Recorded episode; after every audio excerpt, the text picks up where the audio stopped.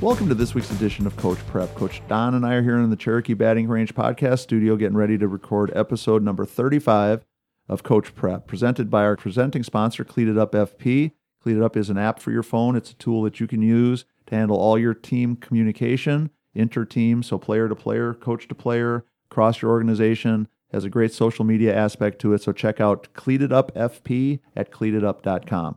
Our topic today, Don, is reopening of softball, getting back to playing the game, and some things that we want our coaching friends to be thinking about and making sure that they're paying attention to as we get started. So, you know, we spent a lot of time talking about mental game stuff and, and all that in the past, and we want to kind of pile on that topic today by thinking about how important a positive attitude and a positive outlook from our coaches is going to be as we reignite our seasons and we get ready to get back out there because we know already that what we're expecting to we're not going to be sharp. Yeah and, and what we're expecting to have happen and what we want to have happen and what's really going to happen are all going to be different things. So the first thing is obviously whenever we start up start playing games people are going to be rusty people are going to be shaky there's going to be mistakes there's going to be things that are going to be part of the everyday experience at the ballpark that we're going to have to kind of wrap our heads around and be ready for no, I think that everybody's going to come back at a different level too, right? We've got some kids that have been really active and and focused on um, you know all the fine detailed things, and others that haven't been able to. Right.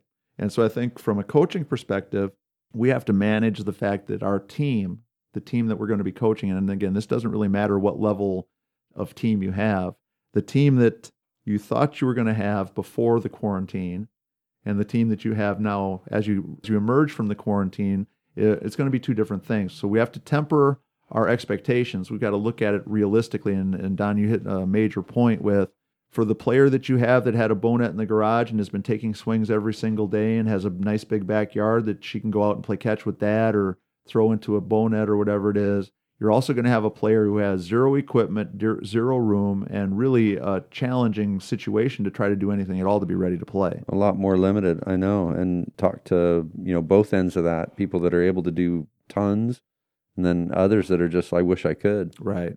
And from a coaching perspective, we've got to just understand that that's the reality that we're going to have. If you're going to spend time being angry or frustrated or disappointed because some players are not as ready as you think they should be, you know, I think we have to take a good look at the situation and make sure that we're not uh, painting with too broad of a brush. You know, if a kid yeah. is not as sharp, doesn't mean that she doesn't care. Doesn't mean that she didn't want to. Just might mean that she just cannot. It wasn't a yeah, you know? wasn't in the uh, cards. Right. There are people that have lost their jobs and things like that. So to expect that family to run out and buy a Bownet or yeah. you know or whatever it is to to make sure that uh, we've got a spot to hit is maybe unrealistic. And I think we just need to make sure that we start off by tempering our expectations as coaches so that we don't uh, start off frustrated and then get more frustrated. No, absolutely. I think that's good. And then I think we're going to grow and get back to where we want to be a lot more quickly. Right. You know. Yeah, if if we if we handle it positively, if we are working on uh, making things better instead of making things more angry or more frustrating, I think that's going to be a big step. We've kind of just gone through all that. Everybody's frustrated. Everybody's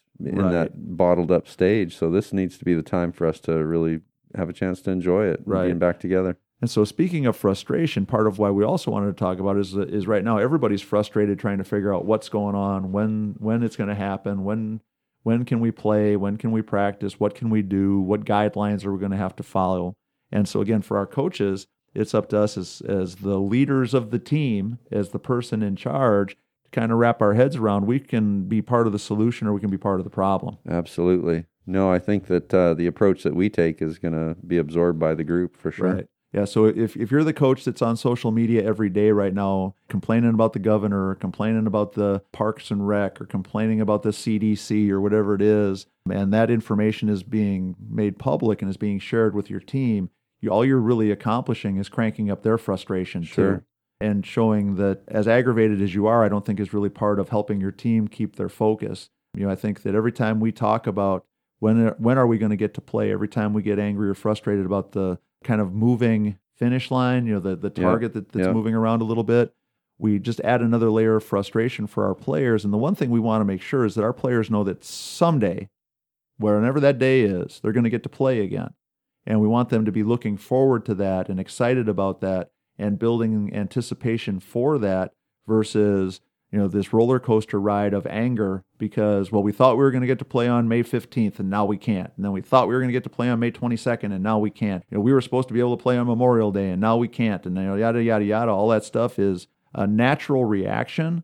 But if you want to be that person who's angry or frustrated about it, let's make sure you keep that to yourself and don't share that with your team. Don't share that with the kids. Don't share that with the families because if you are adding on if you're piling on to that already potentially frustrating situation, it's going to get worse. It's not going to get better. So, Tori, as well, we're going to have a lot of challenging. Uh, we get to do things, but we're going to have to do the distancing. We're going to have to do the mask covering. We're going to have to, yep. you know, change our format. We're going to have to do all these things. Those are frustrating pieces as well. And yep. you know, if we know that, uh, you know, one day that's going to loosen up, and we're not going to have to do as much of, you know, the distancing, or maybe not have to wear masks one day, we can, uh, you know, justify jumping through those hoops right now just right. to get there, right? Well, and I think from a leadership perspective, it's up to us again to see it as a glass half full yeah. kind of situation. Again, if I'm if I'm stomping around mad because I've got to wear a mask when I coach third base.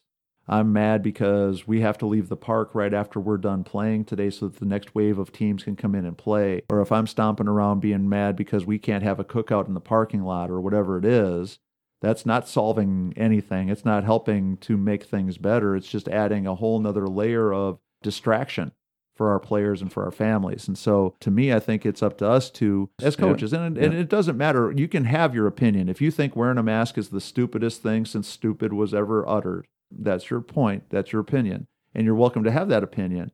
But the point of it is if you are out there sharing that opinion loudly and vehemently around your team, around your players, around their parents, uh, we're just adding another distraction.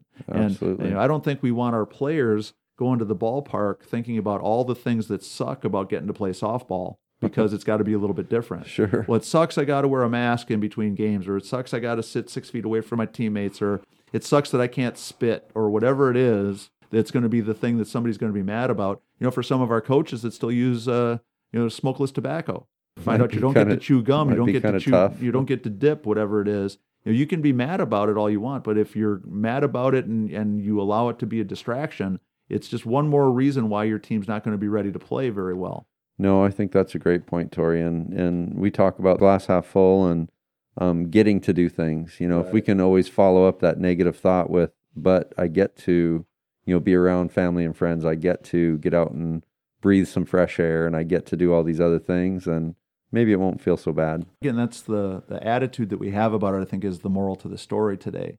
I am overwhelmingly excited and joyful that we get to play softball, even though it's going to be a little bit different or feel a little bit different than it has in the past. We can block that other stuff. Right. And and just look at it as like, you know, six weeks ago, eight weeks ago, we didn't know if we were going to ever play softball again. I got tired of looking at the TV. Yeah. I mean, and, and so the fact that things are starting to open up, you know, I think it's important for us to use a little common sense and be excited about the fact that we get to go to practice, we yeah. get to play some games. Yeah. And even though uh, it might mean that my whole family doesn't get to come to every game I play, I mean, yeah, that's disappointing.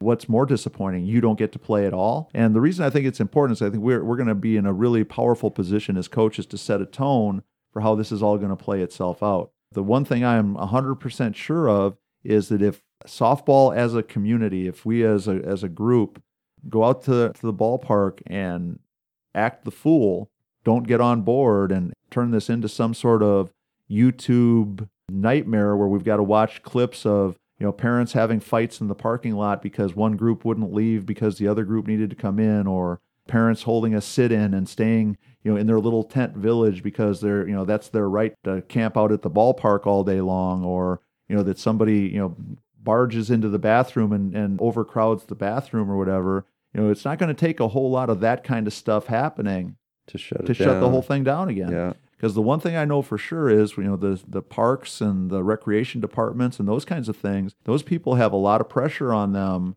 to do this, to do it well, and to make sure that we follow the guidelines and the standards that they're dictated to. You know, the guy that's running the park, is not the one that wrote the guidelines. No. Being yeah. a jerk to the guy who's got to walk around the park and say, okay, folks, you know, your games are over now. We need you to leave. Isn't, you know, on some sort of power trip. It's just, you know, that's what he's required to do yeah. for us to allow this to happen.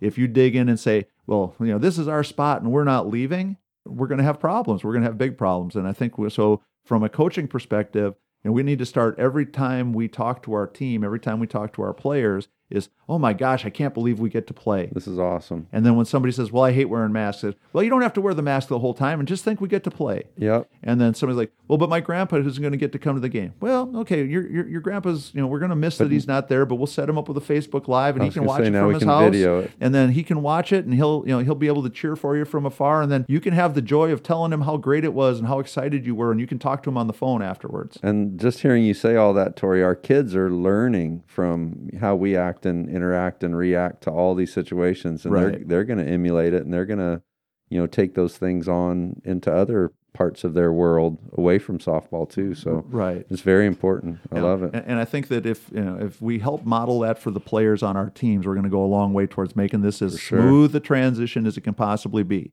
Is it going to be the game that we're used to? I don't think so, and I don't No. think so for a while. I've got my own opinion about this whole thing. But we get to. But we get to Yeah. play softball again, and if that means we've got to make some adjustments, I mean, I'm as old school, set in my ways as any human being could possibly be. And my first thought was, well, you know, coaches will have to wear masks the entire time that they're at the ballpark.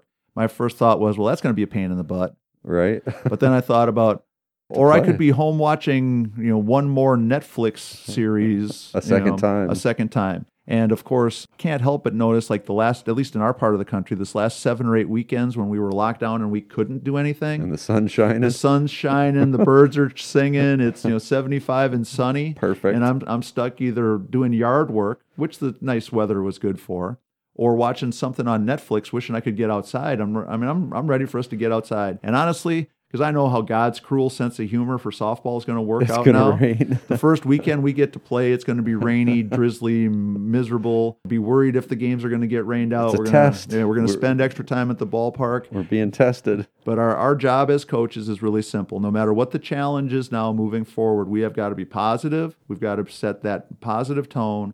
We've got to do everything we can to create that get to Why not? Right. attitude Yeah. and spread that message to all our players, to all our families, to all our assistant coaches, to everybody that's around our team. That's the person I want to hang out with. Yeah, normally I think that's Yeah. always true, but especially now because as I said before, you know, we've we've seen YouTube channel stuff of, you know, parents getting into brawls at games and things like that. And that was before corona. That was before all this stuff. Frustration. So yeah. so now what would be the worst thing possible? Two parents get into a fight at a softball tournament because one won't wear a mask right. or because one won't, you know, leave the field or whatever it is. And all that we're going to gain from that is an embarrassing situation that's going to probably lead to us back to in the living room watching Netflix while the sun's shining outside. And all these kids are watching and learning, Tori. Yeah. So so let's set a good example. So coaches, there's your coach prep thought for the week.